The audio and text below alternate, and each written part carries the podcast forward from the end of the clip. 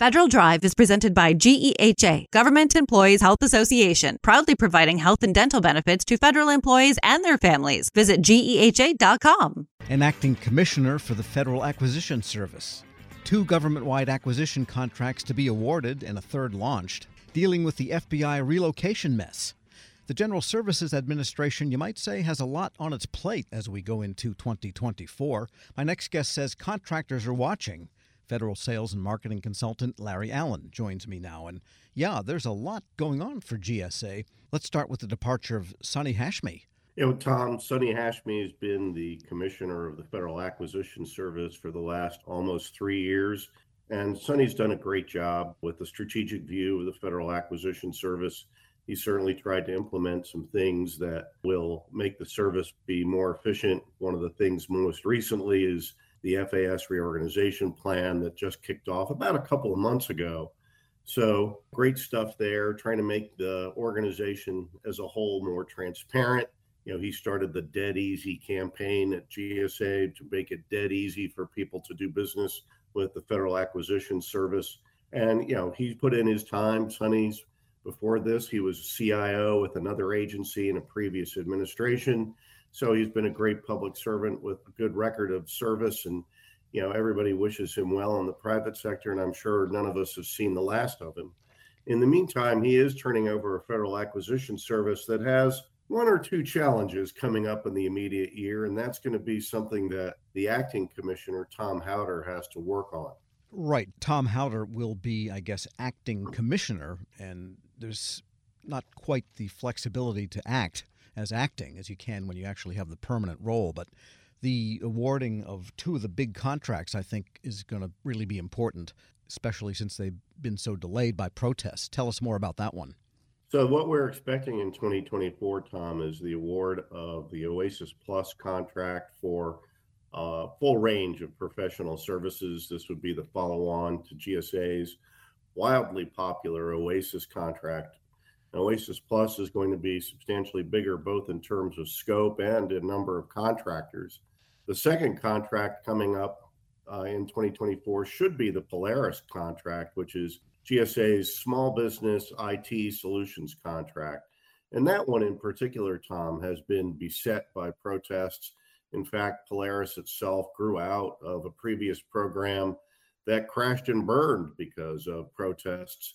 So right now, GSA is in the process of asking the original offers to make various updates to their offers based on protest decisions. And I think we'll have those offers analyzed and hopefully awards will come out in 2024. I'm sure there will be some protests on the award and no award decisions, but we're kind of now in the contracting red zone, if you will, on Polaris. So close enough, hopefully, to make it happen. And then Alliant 3 is something you're saying could be put out for bid in the coming months. And that's going to be interesting because Polaris and Oasis Plus got a lot of protests at the solicitation stage. And we don't know about yet the award stage, but it's the solicitation stage that got these things so off course. Could that happen with Alliant 3? It absolutely could happen with Alliant 3, Tom. Alliant 3 will be GSA's major IT government wide acquisition contract for all kinds of solutions. The Alliant 2 program has been phenomenally successful. Everything points to Alliant 3, just building on that success. But as you point out, uh, they've got to do the 110 protest hurdles. Let's hope it's not 110. You know, I picked that because 110 meters. But they're going to have to go through the protest hurdle. I think that we're going to see protests on any type of IDIQ contract, Tom over the issue of how you score past performance on mentor protege agreements or JVs, even contractor teams. That seems to be an issue where there's some ambiguity now. I know that not just GSA, but NIH, for example, is trying to nail that one down. I think we'll eventually get there with a series of rulings that set up case law. But Alliant 3, which is on a very tight time frame to get out the door, probably will see some pre-award protests and inevitably pro post-award. Uh, but they're doing the right thing. The Alliant 3 team, they just recently came out with a second draft RFP for people to comment on. So if you take a look at it, you have comments. I would urge people to do that. And if you take a look at Alliant 3 in its draft stage and you say, hey, you know, this is going to be a stretch for us, there may be no way we can really participate as a prime, that's fine. There's a lot of ways to do business on Alliant 3 and other GWAC contracts as a subcontractor, as a partner. It's not something that you can do right now. It's a reach. Please don't protest it just because it's a reach. uh, look for other ways to access your government customer. We're speaking with Larry Allen. He's president of Allen Federal Business Partners. And then this is not going away, though, is the mess and the tangle that the awarding of the FBI headquarters decision to put it in Greenbelt, Maryland. Now that's all tied up. IG report coming, which doesn't necessarily stop the decision, but maybe effectively it will. And this is going to take GSA probably throughout 2024 to resolve, I'm thinking. Tom, I think you're absolutely right.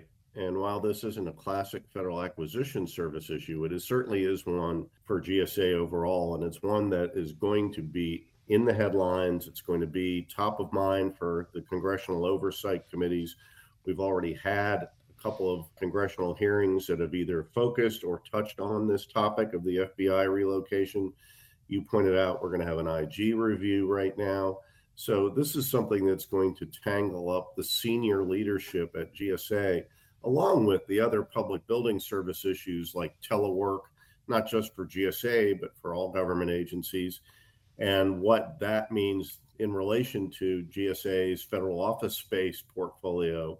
So, whether it's this specific FBI office that certainly is going to take up a lot of political capital and a lot of time of senior management, or the telework issue, we're talking about people in the administrator's office focusing a lot on these things, not so much on acquisition and procurement.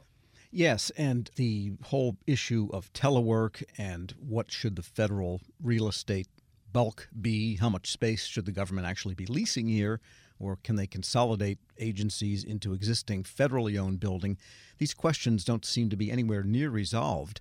And it's almost like you have an irresistible force that is the administration wanting people to come back into the office, reaching an immovable object, which is people like teleworking and they're not about to give it up.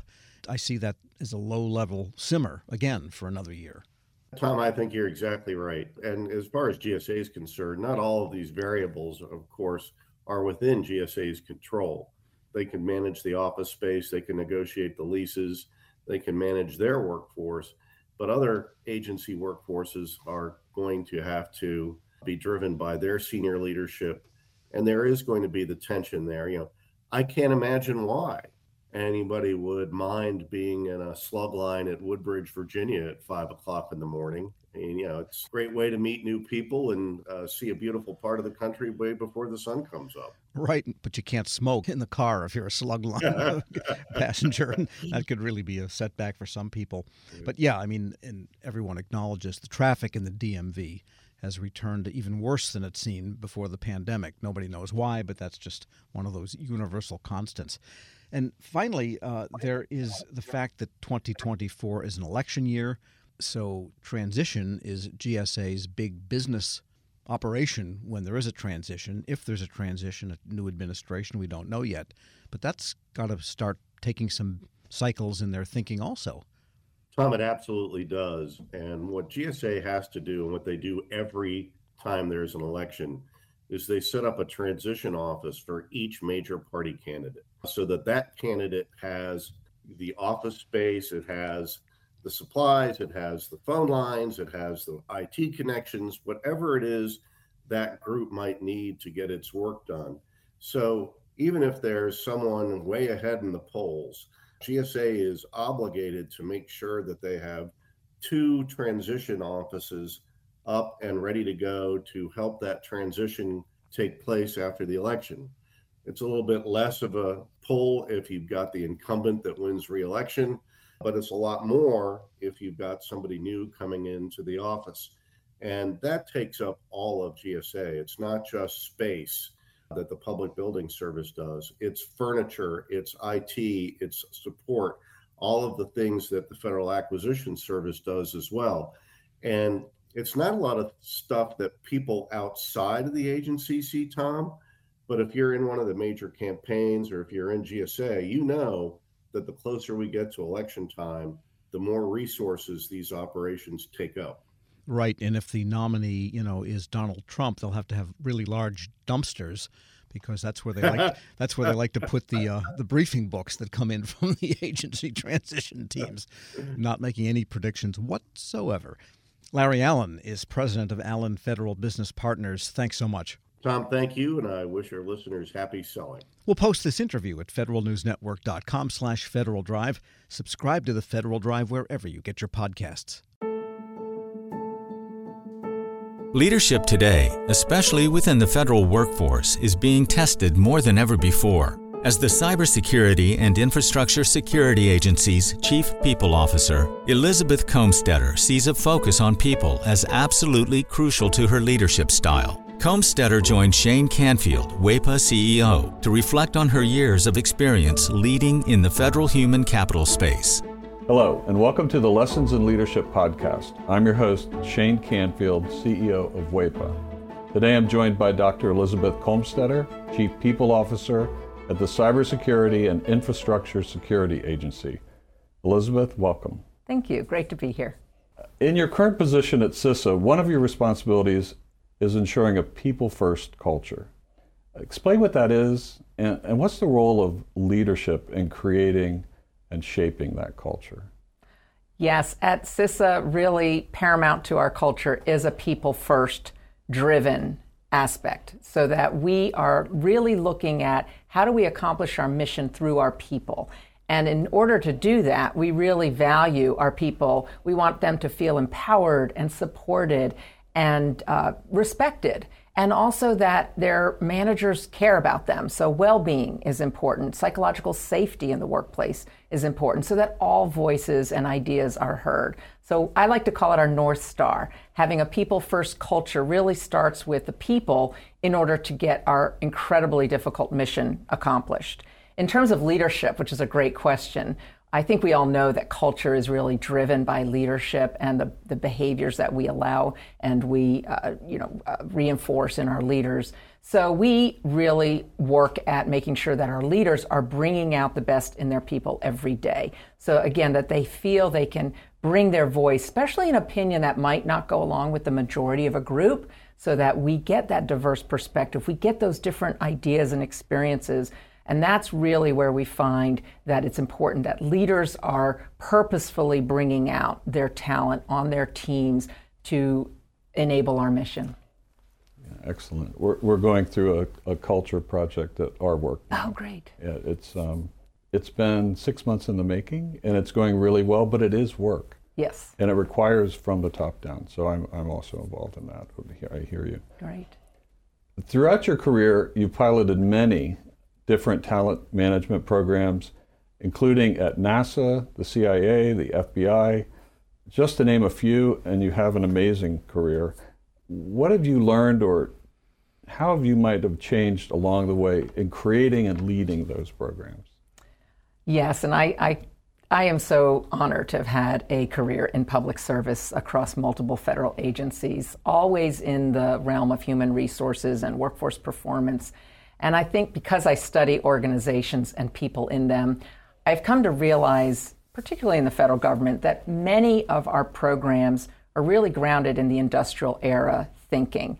That this is organizationally structured in a hierarchy with boxes and lines on charts, uh, with the center being around jobs and what do we need to get this job done in terms of skills and training. And what I found is that we're really not in the industrial era anymore, where we would promote the smartest people who knew that work and they would then tell the people on their team how to do things and oversee that work. We're now in a digital era and the information era where work gets done collaboratively across geographic boundaries and certainly across org charts. So uh, we like to call it networks um, or hierarchies, and we really need to, again, unleash people so they can find those other people who are working on similar problems or have the right ideas. And so I really like to think of our work now in the talent programs being human centered. It's more about the user and the experience than about the rules and regulations. So, although we have to have rules and regulations, certainly in human resources, is that person experiencing what they need and getting what they need for their role at that time. So, not so much on the job, but on the person. So, for example, we're recruiting.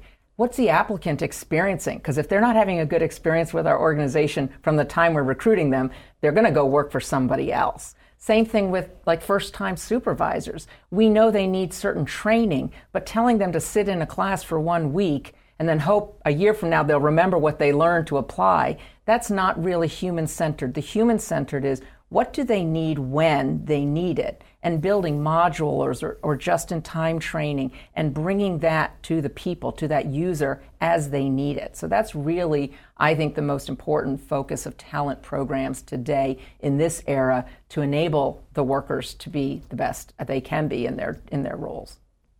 Excellent. New thinking. Um, this is always an interesting question. H- has there been a time when, as a leader, that you've made a mistake? And what is that? And um, I think most important, what did you take away from that? What did you learn from that? Well, I kind of chuckle because I think as leaders, we have to learn to recognize our mistakes, admit our mistakes, and that they are opportunities to learn. And so uh, I've had to do my own self reflection on, on making mistakes and when things don't turn out the way that I expected them to. Um, makes me think of a time when I was at the Transportation Security Administration and I was a supervisor. And I was really embroiled with my program. I was the technical leader of it. I understood it. I'd run it for years. And I was making a briefing for a decision that had to be made about this program that was very near and dear to me. And I presented the briefing uh, to one of the very senior people in the agency. And I think there are about 20 people in the room. And I had gone through the briefing, answered all the questions, and that leader then said, Okay, I'm going to go around the room and get everybody's opinion, and then everybody gets to vote, which kind of set me aback because there were people in that room that didn't have any technical knowledge about my program. She even turned to the executive assistant there, taking notes on the meeting, and said, Go ahead, and I want to hear from you. And I realized in hindsight, I had stopped listening. I had been in transmitting all of my knowledge and what I saw to be the right way, and I was not listening to different perspectives in the room because I didn't think that I didn't value that they were bringing any kind of input to this particular decision. And it didn't go as I had hoped, and I left very disappointed and was busy blaming the senior leader and how that meeting was conducted, that she let all these people have opinions when they didn't know, in my mind, didn't know what they were talking about. And so, um, in reflection on that, I realize, and now as I've moved into more senior leadership positions, I realize that was a mistake, that it actually is really important to listen, especially to people who have different perspectives or at a different point in the career, not just the people who know the program or the technical really well. And so that was a mistake I made, and I realized in my own sense I wasn't listening to very different opinions, and I probably should have because I would have learned more about what was needed for this program going forward than just leaving getting getting upset that it didn't go a certain way. So I've really practiced active listening. I've practiced making sure there's very different people on um, teams and certainly on committees or councils that we need early careers, people new to the agency, mm-hmm. people who haven't walked in the shoes of the technical workforce because they're asking questions we need to hear for these programs to be successful. Excellent. Your career in talent management means your work is very closely tied to people. And even your title, Chief People Officer, what does that mean to you to be a leader in the federal system with that focus? Isn't that a great title? I just love the title Chief People Officer, and I think it's my dream job, really, to be focused on people and culture and the workforce strategy for the whole agency.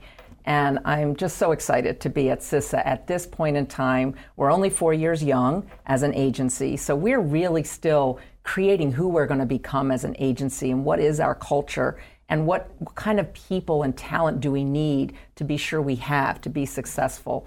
So it's very exciting for me to be in this role with a intentional focus on culture because it's one of those things if you leave it to chance and you kind of hope it goes the way you want it to it probably won't So, by building programs, including leadership development programs, including um, any kind of training and learning and career growth and um, engagement programs and listening programs, that's what's really key for, I think, for our agency and particularly me in this role.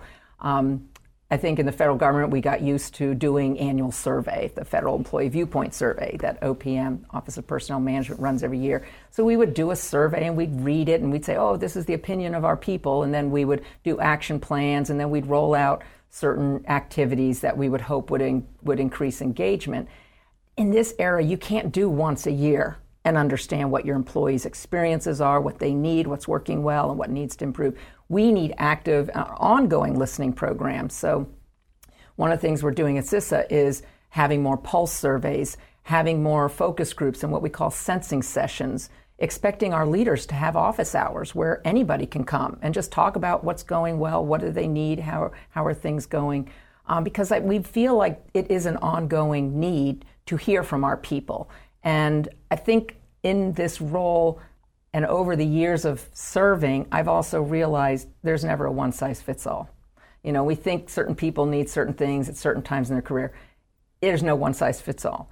Neither can we also customize everything to every individual. So there's got to be a sweet spot in building really great talent programs, but also, like I said, thinking about can we do this in modules? Can we make it a menu? Can we do it just in time as people need it so they can practice the new skill or knowledge in their role? So I think we have such great opportunity again with the technology that enables us to really um, focus on how we connect people with their work and their team to get things done in, in very new ways.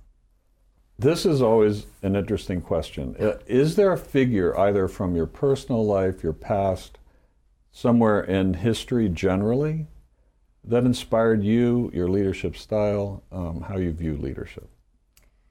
There are many figures who have been very inspirational to me, but there is one that sticks out, and that's my mother, Paula Brownlee, who has been a very inspiring leader to me all my life. And I think because, first and foremost, she had a strong family and a strong career. And that's something I always wanted. And I saw her first as my mother, but then I also saw her as a leader in her career and in academia, which was her chosen field. But I always knew her family came first. And as I saw how she balanced different family needs with also a, a growing and more and more prominent um, career positions in leadership, that she had to balance that. And I think I learned from her that you can have both. You have to you have to focus on different things through your career um, and through your life, but that you don't have to trade one for the other. Um, I've been married, happily married for 32 years, and I'm a mother of twins who are almost 24 years old. So, and I've had a great career in public service. So I think that having her as a role model has really helped me um, find my own courage, find my own confidence, and find my own voice in how I can prioritize the things that are most important to me so that I can actually balance both family and career. And you're doing it well. You're Thank uh, you. having known you now for seven or eight years yeah. um, and worked alongside you. Uh, your passion is infectious. Thank you. Your uh, intelligence and, and the thoughtfulness with which you approach uh, all of these issues, it's uh, it's an honor for you to be here, and thank you for your time. Thank you very much. I'm Shane Canfield, CEO at WEPA, and until next time, have a great day. Find the full podcast and future episodes of Lessons in Leadership on the Federal News Network app and anywhere you enjoy your podcasts.